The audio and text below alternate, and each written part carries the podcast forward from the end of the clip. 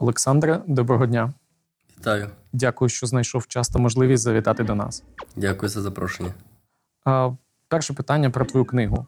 Нещодавно ти нарешті презентував свій автобіографічний роман Історія впертого чоловіка. А, Ти задоволений тим, як її прийняли читачі? Щодо книги, то насправді буду відвертим, що вона відгуки власне читачів перевершили мої власні очікування щодо неї. На початках я хотів зробити щось більше, потім е, були певні сумніви, чи вдасться щось написати таке, щоб знайшло відгук, скажімо так, в масового масового читача, не лише там в якихось там обраних колах своїх друзів чи якихось приятелів, знайомих, а взагалі, скажімо, в суспільстві.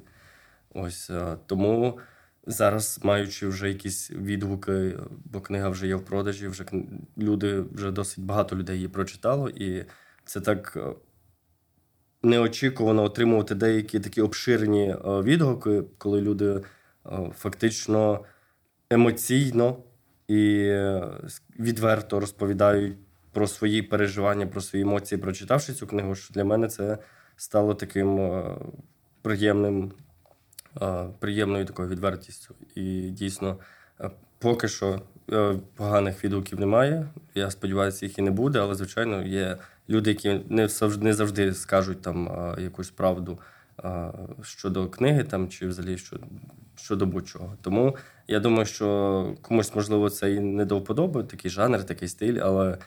Більшості з тих людей, хто вже прочитав, так це відгуки дуже хороші і дуже приємні, особисто для мене. Наскільки я знаю, як ти сказав, що вже третій наклад готуєте до друку. Так, так. Сподіваюся, що до кінця цього року вже буде третій наклад, і це вже буде 5 тисяч примірників. Процес написання книги, особливо автобіографічної, передбачає чимало спогадів. Чи важко тобі було згадувати ті всі події, через які тобі довелось пройти під час написання? Справді, під час написання доводилось дуже багато згадувати, дуже багато проживати знову. Ось, але для мене це не болючий досвід. Для мене це навпаки можливість прожити його ще раз, можливість ще раз отримати ті ж самі емоції, ті ж самі хвилювання. І ці емоції, власне, є тим, що зробило мене теперішнім. Ось. І я залюбки проживав це, залюбки якось радився своїми побратимами, спілкувався щодо якихось моментів, які я міг забути, наприклад. От і пишучи, я дійсно на собі інколи в якісь моменти відчував абсолютно ті ж самі емоції, які я відчував рік тому. Вже вже там буде більше ніж рік. Ось і тому так для мене це не болючий досвід. Для мене це було приємністю, бо це напевно цей досвід проходження війни для мене, напевно, став і буде одним з найпотужніших. А ти підтримуєш контакт з побратимами mm. з свого підрозділу? Ну і як склалась їхня доля зараз? На жаль, е, так скажемо, якась частина людей е, вже загинула з книги. Ось е, два головних таких героя цієї книги теж загинули, тому фактично така нитка спілкування укоротилась, лишилось тільки там декілька людей, з якими я ще більш-менш якось підтримую таке поверхневе спілкування. А Хтось вже перевівся в інші підрозділи, хто зі мною служив. Ось а з кимось я і так майже не спілкувався. Тому так, основні люди, які були для мене близькими, на жаль, загинули, тому так, спілкування зараз мінімальне. Наскільки мені відомо, в тебе в планах є ще одна книга вже про події після поранення. Ти вже почав її писати? Другу частину ще не почав, але так е, є така задумка, такий план. Саме другу частину почати, власне, вже як таку більш мотиваційно надихаючу історію, де я вже буду розповідати весь той шлях, який, в принципі, я проходив і проходжу зараз. Е, немає зараз в мене конкретних таких е, меж написання, тому що е, є, наприклад, початок книги, але я ще поки не бачу, де де її завершення. Тому я ще ну, власне і не починав її. А назву вже придумав? Ні, ні, ще навіть навіть не задумувався. А перед написанням книги ти проходив курс школи публіцистики. А, Чи правильно в мене є інформація щодо цього? Це було вже під час написання книги. І там Ти- серед менторів є такі відомі письменники, як е, Андрухович, Забушко, Любко Дереш. З ким з них тобі довелось е, попрацювати, і хто найбільше на тебе враження справив? Е, Особисто я працював більше з Дерешем. І ось якраз вчора він забрав вже мою книгу, теж я йому подарував як своєму такому першому вчителю в літературі. Ось і насправді так, якось так трапилось, що ми з ним підтримували зв'язок. Тобто, я вже почав писати книгу, взяв, е, почав проходити цей курс, познайомились там з, з Любком Дерешем. І, власне, такі він давав якісь практичні поради, як там що зробити. Я йому відсилав якісь рукописи. Він не завжди, звичайно, мав е, можливість і час його все перечитати, але основні такі тези і думки він мені давав, куди рухатись. Тому так, я в кінці планував скинути йому рукопис вже з е, всієї книги для того, щоб він прочитав і так своїм професійним оком е, подивився. Можливо, були б якісь е, моменти е, технічні для виправлення. От, але все так швидко неслося, що фактично я е, в той момент навіть не думав про те, щоб дати її, скажімо так, професійному е, майстру для того, щоб він її вичитав і міг щось відкоригувати. Можливо, це і не краще. Зараз я не знаю, бо е, судячи знову ж по тих самих відгуках, поки що все вдалося, і я сподіваюся, що так і далі буде. Ти багато цікавився українською історією, козаками, УПА, війнами проти Росії. Ти завжди знав і відчував, що буде велика війна. Чесно кажучи, ні. Я не знаю, чи це моя якась недалекоглядність, можливо, чи віра в щось, можливо, світле, в щось краще, але я ніколи не думав, що буде настільки ну, дійсно велика війна, і що ми, нам доведеться, власне, не просто там якоюсь частиною країни воювати, а нам доведеться воювати абсолютно всім чоловікам, жінкам, молодим, старим. Це для мене це було таким неприємною новиною. Ну, також, наскільки я знаю, твій батько мав бойовий досвід в Афганістані. Чи вплинув на тебе його цей досвід і його історії? Чи пробуджували вони в тобі колись бажання ну, теж потрапити на війну і теж пережити це? Ем, Ну, власне, він не завжди і не так часто розповідав цей досвід. Е, Я так підозрюю з якихось там особистих причин е, негативно прожитого досвіду. Він теж мав поранення кульове, правда, там на виліт було, тому, на щастя, не, не смертельне. Ось е, тому так, він цей досвід якось намагався приховати. Ну і з, е, тепер для мене зі зрозумілих причин, бо ну, якби я думаю, всім відомо, чому е, чому взагалі Радянський Союз брав участь у війні в Афганістані, і він не дуже цим любив хизуватись. Ну так трапилося, що його забрали, фактично мобілізували туди на перший призив, тому він там і опинився. От, цим він ніколи не хвалився, але, звичайно, коли я там був менший, я завжди розпитував, як там, що там за поранення, як там люди живуть. Тобто він мені показував фотографії на ослах, там в цих великих панамах. Ну, тобто мені мене це пробуджувало в той час цікавість. Пізніше, очевидно, що я ріс і розумів, що ось мене батько воював, розпочалося АТО. У мене брат його зустрів на тральчику Черкаси в Очакові, коли почалася окупація Криму. І це теж, е, так скажемо, зробило певний слід е, в моїй подальшій долі. І очевидно, що я, ну, як найменший член сім'ї, наймолодший, е, хотів не відставати, скажімо, і від брата, і від батька. От, і собі, так скажемо, проєктував, якби навіть би трапилась війна. В той момент я не думав, що вона трапиться, але навіть якби вона трапилась, то так. Я очікував, що я буду невід'ємною її частиною. А брат е, дивився наш фільм Черкаси?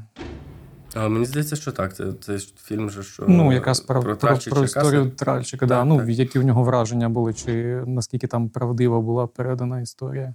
Ну, чесно сказав, що не, не дуже там е, все реалістично було, ну, в плані там якихось історій, але звичайно, що те, що відбувалось там, то очевидно, що люди, напевно, не зовсім все переповідали в дійсності. Ну, якби не те, що обманювали, але не всю, скажімо, правду розповідали з якихось там, напевно, своїх певних причин і вподобань. А, Наскільки я знаю, ти готовий був стати до захисту країни власне з першого дня повномасштабного вторгнення, але спочатку тобі це не вдалося. Тобто, це виявилось не так просто навіть для добровольця. Як ти гадаєш, чому так сталося? Чому так було? От людина хоче власне кудись попасти, захищати Україну, і, і не вийшло, нікуди не беруть. Ну, це все, напевно, для того, щоб я написав книгу. Жартую. А, Ну, це такий просто досвід, дійсно. Якби не ці всі перипетії, перешкоди, то цієї книги, по, по суті, не було б. Ось.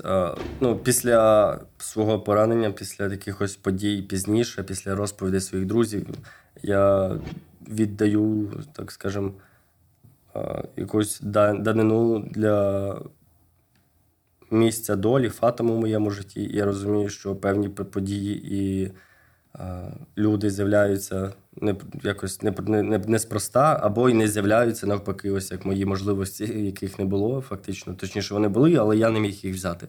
Тому що, ну, напевно, так, так якось треба було. Потрібно було відтягнути цей момент, бо. Були люди, хто там з першого дня пішов і там через тиждень він вже воює, наприклад. Ось я там два-три місяці фактично намагався воювати, і лише через три місяці мені вдалося. І і ніяк інакше, як а, якісь, не знаю, скрижалі долі, поки що не, не можу це описати. На прикладі твого досвіду, як правильно пояснити батькам, що йдеш добровольцем на війну? Як ти ну, повідомив своїм? Тут така історія вдовго насправді, тому що ну, як ти вже згадував, цікавився завжди війною, і вони завжди знали мої такі внутрішні настрої, мою ідеологію. І очевидно, що вони якби за цей період, коли був Майдан, там Янукович, е, пізніше там е, теж АТО, е, куди я теж там якісь декілька разів поривався, але знову ж нічого не вдавалось. Вони бачили всі ці мої поривання, всі мої спроби, і тому скажімо так, це і була така підготовка до того, що в випадку чогось масштабного варто очікувати, що я буду брати участь у війні. Тому, коли настала велика війна, власне, вони. Я був в Києві, вони в Рівному, і я подзвонив їм, сказав, що я залишаюсь в Києві. Ось і ну, якби їм було очевидно, чому я тут залишаюсь. Тому так, вони хвилювалися, звичайно, але якихось таких проблем і палок в колеса вони мені не вставляли. Хто потім важче сприйняв звістку про твоє поранення? Мама чи батько? Ну, насправді тут складно так визначити. Думаю, по тому, що я бачив, то батько. Ось мама досить швидко так прийшла в себе, скажімо. Ну, звичайно, їй було боляче кожного разу дивитись на це, кожного разу там їздити до мене в госпіталь. Але для неї ну, вона така в мене стійка, мудра, мужня жінка. От, Батько у мене теж мужній доволі, і, але все рівно він такий більш емпатичний, і він це так досить складно переживав і досить довго. В той час, коли мама вже могла там якось простіше до цього всього ставитись, було видно, як для батька це давалось досить тяжко, і він досить довго такий а, мовчазний був, не знаходив слова, щоб а, якось сказати щось. Ось тому так для нього це було, мені здається, більш болюче. А як змінились ваші стосунки після поранення? Ну, вони в яку сторону стали ближче з батьками, чи на тому ж рівні, як і було, залишилось? Mm, ну, я доволі близький завжди був з ними. Дійсно, завжди відвертий, як з батьком, так і з мамою. Ось тому я думаю, що ну, в принципі воно так і залишились ці стосунки. Не на то, не тому ж самому, близькому, а дуже близькому навіть рівні. Ну, я маю на увазі, тобто не виникло якось гіперопіки, наприклад, додаткової. Е, ну, на щастя, ні. Якби е, є, звичайно, моменти, коли вони там е, навпаки десь не хочуть, щоб я щось робив там чи ще щось, то якби я їм показую, що я можу це зробити, і не потрібно якоїсь надмірної опіки наді мною. От, інколи я, звичайно, використовую це становище і собі просто відпочиваю вдома, кайфуючи. Друзі, привіт і вам! Хто ще не придбав книгу, у вас є шанс і можливість виграти її за рандомний коментар під цим відео. Я її особисто підписав вже для вас, тому коментуйте і після виграшу обов'язково напишіть свої враження про книгу.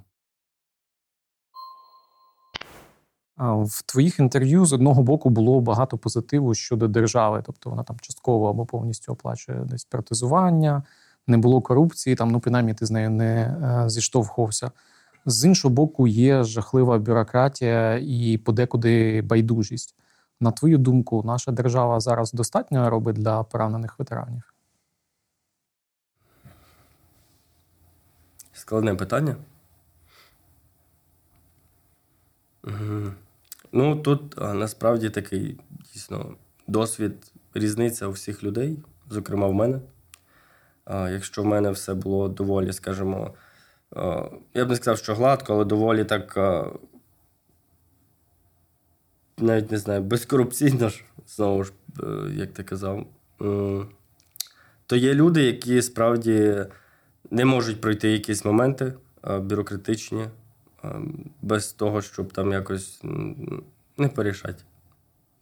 Звичайно, це теж іде від людей, але я думаю, всі ми бачили заголовки, як лікарка, чи хто там, я не знаю, як таку людину назвати, МСЕК, їла гроші, взятку, хабар їла, коли її піймали. Лікар з ВЛК теж хабар їв, викидали. Тому очевидно, що ці люди, які там працюють, вони самі і провокують це все. Тому на мою думку, що, ну, не знаю, таке провокативне питання. Якось 50 на 50 дійсно. От. З однієї сторони, є допомога для військових, дійсно для ветеранів поранених. Я справді ні за що не платив, поки лежав, лікувався, абсолютно все безкоштовно було, навіть протези пізніше отримав. Е, Є люди, які там збирають для чогось на лікування, е, бо їх там виписують. Але знову ж це причина вже навіть. Е, не так, скажімо, самої держави, ну тобто глобального такого механізму, так цих гвинтиків, які є всередині, бо багато чого залежить від частини, де перебувають люди. Точніше, від командування цієї частини. Тож, якщо держава створює, наприклад, якісь е, хороші умови для реабілітації, одужання військового, то частина, там, точніше, знову ж керівництво якоїсь частини може навпаки. Е, робити так, щоб ця людина пройшла це лікування і реабілітацію не найкращим чином. В них якісь є певні свої, напевно, бачення цього всього, і своя якась вигода знову ж цього всього. Тому тут дійсно так складне питання, бо. Ну, наприклад, знаю, що в Полтаві в тебе був негативний досвід в госпіталі. Ти там зіштовхнувся із байдужістю, і якось, наскільки я розумію, можна було більше врятувати, якби там вчасно все зробили. А це був людський фактор, чи просто так працює система? Ну, от, власне, тут і якраз той, про що я казав, механізмі ось ці гвинтики, якісь не з цього механізму. Це був людський фактор, коли людям було абсолютно байдуже, як я там себе почуваю, що що зі мною взагалі, і як я буду почувати себе завтра.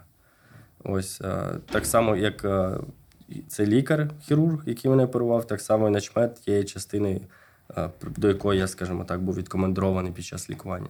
Тобто вони один на одного скидали якісь е, рішення проблеми, але ніхто не хотів вирішувати цю проблему. І відповідальності ніхто ніякої не може нести за таке. так розумію? Е, Ну, фактично, ні. Ну, Я не думаю, якби я, напевно, там е, починав якісь суди, то можливо щось би і було, але поки. Це для мене не пріоритет. Тут ти згадав лікарку з МСЕК. Е, яка зараз ситуація з МСЕК? Вона покращилась, чи все так, так само погано, як було? Все так само погано, як і було, і я сподіваюся, що цей МСЕК ліквідують абсолютно тотально по всій країні. Я е, не знаю, якщо в мене буде змога десь якось впливати на ці процеси, то я буду максимально робити все, щоб МСЕК просто зникла як структура абсолютно з нашої держави.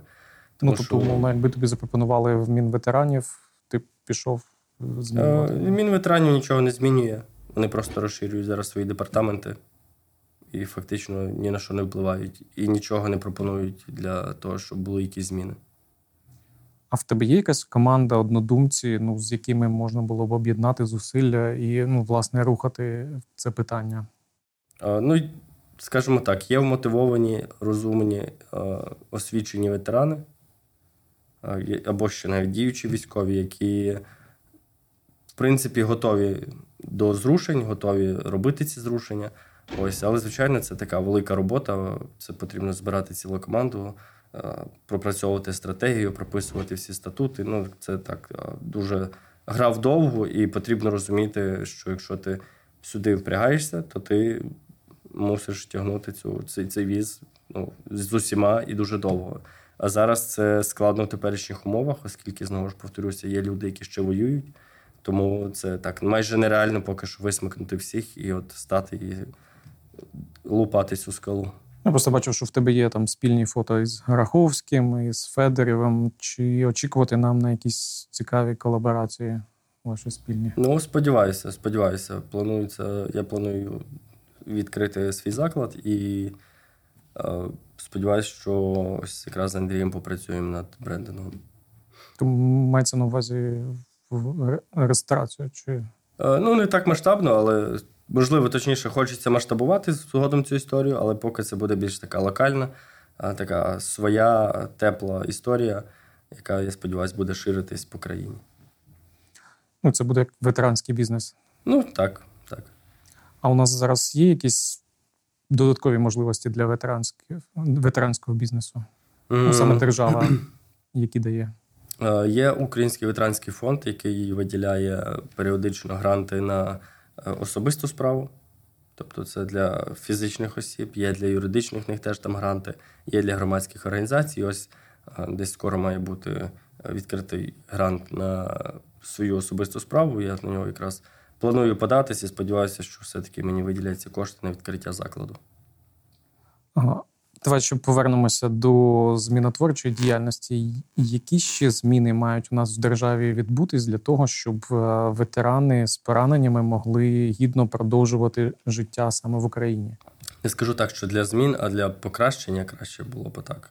Е, Потрібно дуже багато працювати взагалі е, з урбаністикою, з навколишнім середовищем, тому що в нас держава, якби міста, я вже не кажу там про, про села, якісь абсолютно не пристосовані для людей з інвалідністю. Чи це на протезах люди, чи це люди на кріслі колісному, чи це люди з вадами зору, які там не бачать, е, про них взагалі майже ніхто не говорить, хоча їм, напевно, найтяжче. Ось і потрібно дуже багато пристосувати для них навколишнього середовища, зробити доступним для кожного з цих, е, скажімо так, е, прошарків населення. Ось і звичайно, це е, їхня підтримка цих людей, підтримка після навіть після завершення служби. Це не тільки так, що ти завершив службу, подякували, всього найкращого. Це підтримка психологічна теж. Ось вчора ми відзнімали епізод один в психологічному центрі, де людина фактично не хотіла йти до психолога з очевидних причин, як і всі більшість людей думає, що це так, значить, я якийсь дурник, якщо йду до психолога. Але ні, людина пішла до психолога, саме спеціалізовано для військових, і цілком задоволена, і, в принципі, почала дійсно нове життя. І така під- підтримка саме психологічна теж повинна передбачатися для ветеранів після завершення служби також. Тому що якщо там е, пройшло, пройшло там 3-4 місяці, півроку, і людину можуть якісь спогади, якісь е, теми наздоганяти там навіть через півроку. І йому, в принципі, нікуди податися, і це така проблема глобальна, е, ветеранська. Е, Якщо війна завершиться, це там приблизно буде скільки? Півтора мільйона ветеранів. І якщо з цим нічого не робити, то як часто хтось каже, це буде проблемою. А якщо ж ми, держава почне задумуватись вже в цей момент про те, щоб сформувати всі умови для існування всіх, е, всього населення, всіх і ветеранів, і цивільних, і зробити якийсь між ними такий місток дружній, а не прірву, то все буде рухатись в кращу сторону. Ну, а ти, ти, ти теж мав досвід з психологом. Це був позитивний досвід. Ти отримав допомогу, яку очікував.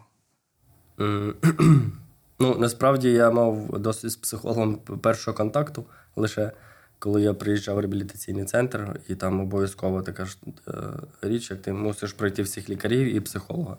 Ось е, тому таке моє єдине спілкування тет-а-тет з психологом це було саме на першому знайомчому занятті, бо я по собі е, не відчував потреби висказатись або бути почутим.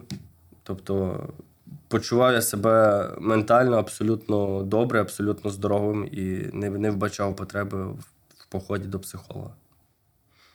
Ну, чи ну, чи вважаєш ти, що, наприклад, там книга це теж якийсь спосіб е, висказатись може бути? Звичайно, звичайно. Це, це напевно, один з таких методів е, хорошої рефлексії над своїм досвідом, коли ти лишаєш саме ці пережиті емоції, дійсно, ти лишаєш їх е, на папері. По-перше, ти їх говориш спочатку в себе в голові, потім ти їх переносиш на на папірі, і це стає вже такою, е, скажімо, абстрагованою чиєюсь історією, яка вже є просто живе собі окремо. Що у нас є є одне питання стосовно цих оцих довідок, mm-hmm. і так далі. Я побачив, що ти десь вказував, що треба було зазначити, що ти отримав поранення не в стані алкогольного чи наркотичного сп'яніння. Тобто це людина сама має вказати. А це ніхто ніяк не перевіряє. Це вказує частина. Ну там є, приїжджає прокурор військовий, який проводить дослідження знову в лапках на в зоні бойових дій, при яких обставинах сталася смерть і так далі. Ось і ось це ну, повинно вказувати справді в довідці, що людина, яка перебувала в зоні бойових дій, перебувала не в стані алкогольного чи наркотичного сп'яніння, бо це впливає на ну, на різного типу виплати, або й взагалі на подальше лікування. Там вони можуть сказати, там, наприклад, що ти був п'яний, ти був під наркотичним впливом, тобто ти був недопущений до бойових дій, ти там самовільно там десь пересувався.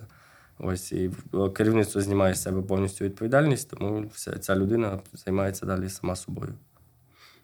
Ну, а ну, по тобі там керівництво батальйону, бригади все нормально себе поводило, ніхто.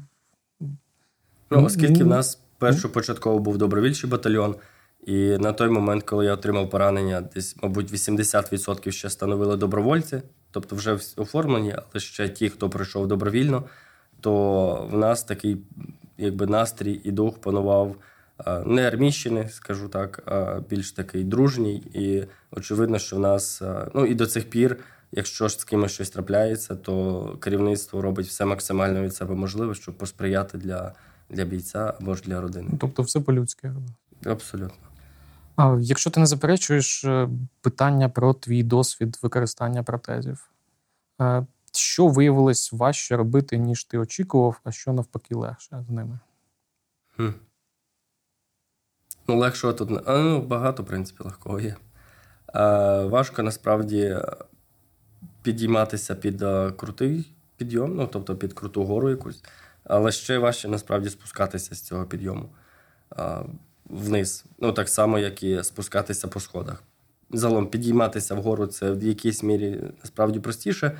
Ось, якщо це не супер високий кут, а спускатися це завжди виникає складність, тому що якщо йдеш вгору, то я ще сам контролюю рівень свого тяжіння, сили, то вниз мене просто тягне і доводиться інколи дійсно сходити боком, щоб просто не не покатитися вниз. От. Легкості, в принципі, коли десь мало місця, наприклад, в автомобілі, то я просто скидаю протези і мені стає комфортно. А коли мені інколи теж не вистачає десь е, та будь-де місця, я теж можу їх скинути і почувати себе досить комфортно. А як зараз з водінням автомобіля? З водінням взагалі все просто. Зараз в мене коробка автомат автоматично. Ось тому для мене там не виникає якихось проблем, а, гальмів, торм, е, газу. Ось абсолютно спокійно, абсолютно просто і легко. Тобто проблем взагалі немає. Навіть на механіці, тільки на механіці, коли я їду десь далеко, то трішки втомлюються ноги. А протез, який отримує ветеран, це не все життя? Чи у них є там певний термін служби, якщо можна сказати, і там як часто їх за життя треба буде поновлювати, змінювати? Е, ну тут, е, скажімо так, протез складається з декількох частин. Це ось, е, як в моєму випадку, це стопа і куксоприймач. Ось. Тому куксоприймач, якщо це брати перший період, скажімо, тільки про протезування, то він змінюється там за рік, можливо, там 2, 3, 4, можливо, в когось рази, бо нога зменшується в об'ємі, і цю річ постійно потрібно зменшувати в об'ємі теж. Вже пізніше, коли там там років, напевно, 4-5, коли стабілізується майже повністю нога, то там фактично виготовляється цей куксоприймач там на рік, на два, поки там, можливо, там не- не трісне десь, чи буде там якийсь дискомфорт приносити. Якщо говорити про комплектуючі, то а, на ці стопи, якщо я не помиляюсь, десь 4-5 років е, держава дає гарантію, тобто через 4 е, роки я можу прийти ще раз в протезне підприємство і запротезуватися знову ж за державний кошт наступними якимись е, протезами. Ти брав участь в іграх нескорених в різних дисциплінах. Який вид спорту приносить тобі зараз е, найбільше задоволення? Ну, це очевидно плавання. Ось я думаю, що коли я плаваю по 5-4 днів на тиждень, то, мабуть, це таке задоволення. От, бо з режимом те, що так, не те, що підв'язав, але, скажімо, зменшив набагато кількість тренувань. А ось плавання так захопило мене повністю. Тому намагаюсь е, кожного дня знайти якийсь вільний час для того, щоб піти на тренування. А чи є якісь обмеження по якимось видам спорту, що точно не можна? М, Ну, напевно, такого, що аж не можна, то немає. Ну, тобто, звичайно, заборонити там чогось. А... Хм. Скажімо так, є те, що можна робити некомфортно. Ось. Ну, це футбол, напевно. От. А... Що ще з такого? Ну, тобто, всі такі е, види спорту, де потрібно активно рухатись на ногах, очевидно, що це е, не дуже. не дуже можливо і не дуже мобільно. Ось, бо якщо там е, якісь види спорту можна адаптувати, такі як баскетбол, баскетбол на візках є, наприклад, регбі на візках, е, чи теніс теж можна грати, сидячи в кріслі, то ось, власне, той самий футбол, там ну, інакше там не пограєш. Е, На протезах теж не особливо й побігаєш. Власне. Тому таких видів спорту, щоб заборонено, то насправді немає. Але, звичайно, є купа видів спорту, де фізично мені складно і, в принципі, неприємно брати участь, тому що це приносить мені дискомфорт. А, Ти проходив реабілітацію в Штатах і отримав там спортивні протези, наскільки мені відомо. Я там тільки проходив протезування. І як там взагалі влаштована галузь протезування? Наскільки ми відстали від них? Хм. Ну, в мене знову ж немає такого досвіду, щоб порівняти саме з е, протезуванням в Штатах, хоч саме протезуванням, бо я був лише в одному центрі протезному, тому- я можу лише з ними співставляти. Оскільки тому протезному центрі повний цикл виробництва, е, як і деколи інколи якихось комплектуючих, так і е, різних додаткових е, речей до протезів, як наколінники чи лайнера під на ногу. Ось тому вони досить потужні в цьому, і їхні протезисти теж там дуже багато людей працює саме з теж е, з ампутаціями вже в протезах. От і цим вони, так скажемо, відкривають дещо до себе їхніх пацієнтів, їхніх клієнтів. Коли люди приходять і бачать, що там такі ж самі працюють люди, як вони, це трішки спрощує фактично комунікацію і подальшу роботу з ними. От я в нас вже теж таке бачу, починають з'являтися люди в протезних центрах, які отримали, які зараз є, в яких, в яких є зараз ампутація. Тому е, це теж, коли приходиш, це так і так відкриває тебе перед цими людьми. От. І насправді я б не сказав, що в них там супер вау, якісь мегатехнології. Тобто виготовляється все майже так само. Можливо, є просто більше різних е- технологічних якихось речей, які в них є, які вони використовують. От. Але якщо брати саме от рівень протезиста, то я думаю, що їхні протезисти, в принципі, скоро можуть і в нас навчатися, бо такої кількості людей і такої, е, навіть такої кількості людей за такий короткий період, напевно, вони не протезували ніколи. Тобто, якщо наш протезист за місяць робить там, припустимо, там пацієнтів 20, то в них цих 20 пацієнтів це там, можливо, там 3-4 місяці. Тому, відповідно, е, саме навички, я думаю, наших протезистів не набагато гірші, ніж за кордоном. Єдине, ми відстаємо дійсно, можливо, в технологіях виготовлення цих е, комплектуючих і самих протезів. Ну тобто, для України ти бачиш, це буде теж велика галузь, мабуть. От цілком, ну це вже на років 100, напевно, поки що точно. До, ну, добре, можливо, не 100 років, там 50-60. Це так точно буде одна з основних тепер галузей в нашій країні. А от за твоїми спостереженнями, там у них це більше як соціальна відповідальність і філантропія, чи це все-таки там ну, повноцінний бізнес, просто заробляють гроші, надають там якісні послуги? Ну, моя думка така, що це всьому, все в цьому світі бізнес насправді. І як би хто кого там не любив, завжди шукає в цьому якусь вигоду. Навіть якщо не шукає, то знаходить її. От Тому так, це, там теж це бізнес. Якби, Звичайно, добре робити гроші на тому, що тобі подобається, і їм подобається бачити щасливі обличчя цих людей, яких вони запротезували. Але, звичайно, вони не роблять цього безкоштовно. Ну, тобто, великим інвесторам в Україні теж варто було б звернути увагу на цю галузь. Ну, я чесно кажу, що вони вже звертають. От і деякі там великі центри чи нові центри є, вже є показником цього, бо люди дійсно йдуть до них, і фактично, тобто там вони мають великий е, е, операційний склад, скажімо. Тому так, це галузь для заробляння грошей. Як за твоїми відчуттями, чи за рік еволюціонувало українське суспільство ну, щодо ставлення до ветеранів з інвалідністю? Помітні якісь зміни за рік? Е, цілком. цілком. Я не скажу, що стало, можливо, менше поглядів, там, ну, це з очевидних причин.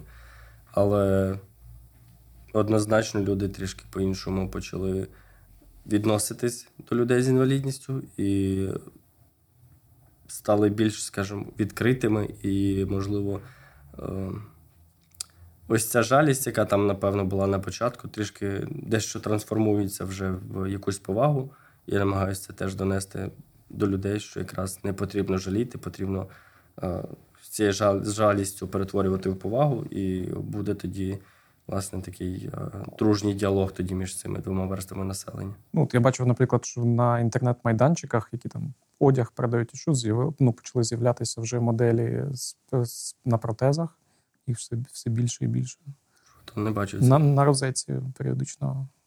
Все в цьому світі бізнес.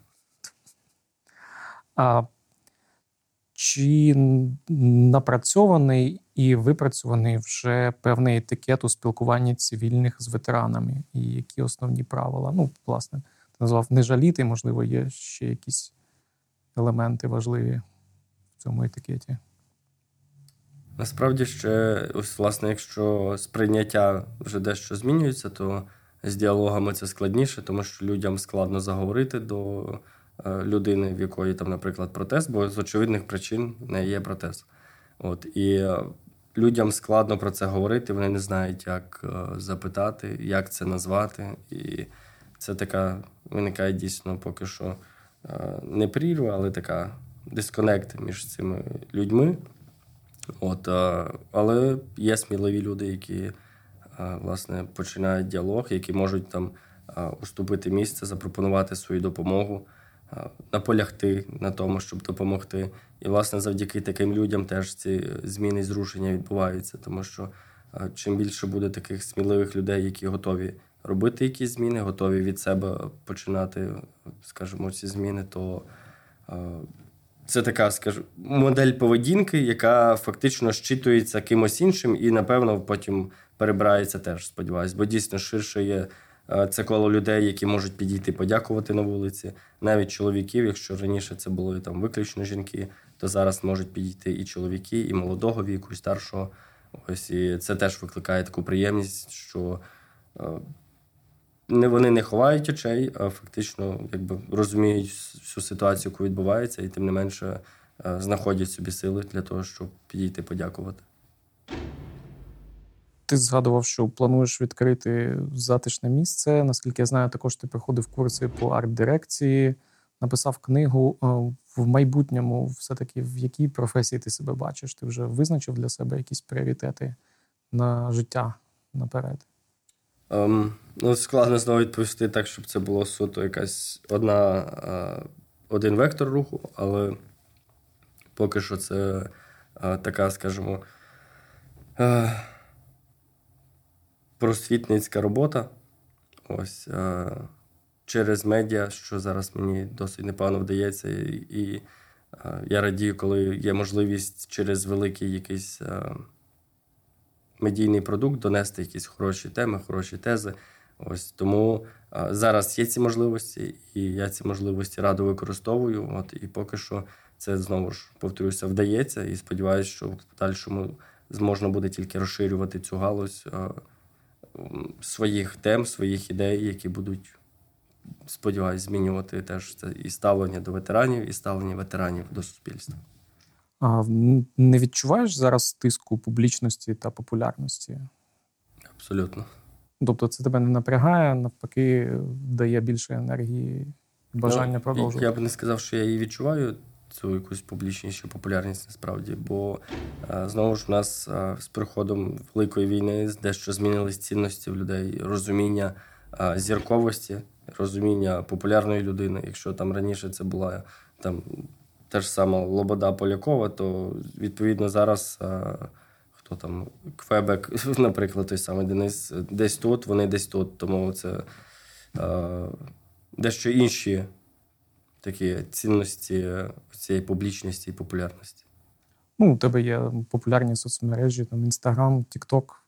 Наскільки я розумію, на Тікток тебе надихнула твоя дівчина Дарина завести його. Ну, не те, щоб надихнула, це швидше так а, змусила в якийсь момент. От, а, Я не прихильник цієї мережі. Ну, Не те, щоб я проти, але не люблю просто коротати собі час. ось так. Ем, Але я розумів, що це теж майданчик для якогось поширення, скажу, ну, назву це так, власного бренду. Ось, І досить такий вдалий майданчик, тому я використовую його лише під цю ціль. Ну, а, До речі, по, по Дарині, ви зустрічались ще до вторгнення чи познайомились вже після Ще до вторгнення. І як вона сприйняла звістку про твоє поранення? Е, на той момент ми вже розійшлись, От, але вона приїхала теж в Полтаву до мене в лікарню, там фактично через 2 чи 3 дні після поранення. От, Ну, я б не сказав, що вона аж така була пригноблена, наприклад, як мої батьки, ну це теж з очевидних причин. Але ну так, не було і надприємно і над добре, але та її від, відзивчивість і хвилювання і турбота, то напевно теж зіграла свою роль. Тобто ви почали знову зустрічатись? Пізніше так. А якщо дозволено таке питання буде, як поранення вплинуло на твоє особисте інтимне життя? А Вплинуло в кращу сторону, скажу, скажу відверто. От, а, Зацікавлень в жінок стало більше. От, а, Щоб щось змінилось якусь іншу сторону гіршу, чи щось стало неможливим а, в сексуальному житті, то цього абсолютно немає. А, Я можу в сексі використовувати як і протези, ну тобто не знімаючи їх, а можу зняти. Це вже залежить так від уподобання партнера, партнерки. От, Тому так, якби, якщо хтось думає, що там є якісь неможливі речі, то це не так. Якби, ну, Навіть люди, в яких висока ампутація, як з ними теж спілкуюсь на різні теми, то теж е, почуваю себе досить впевнено. І наостанок таке дещо філософське питання: якби ти знав, через що доведеться пройти, як зміниться твоє життя, як змінишся ти чи все одно пішов би на війну півтора роки тому? Точно пішов би. І точно не не шкодуючи, прожив би ще раз е, все те саме, що я прожив. От, Можливо, дещо б е, відтермінував своє поранення, щоб дійти таки в той ізюм. Ось, Але точно точно б нічого не змінював, якби вдалося потрапити в той самий час. Олександре, дякуємо за все, що ти зробив і продовжуєш робити для України.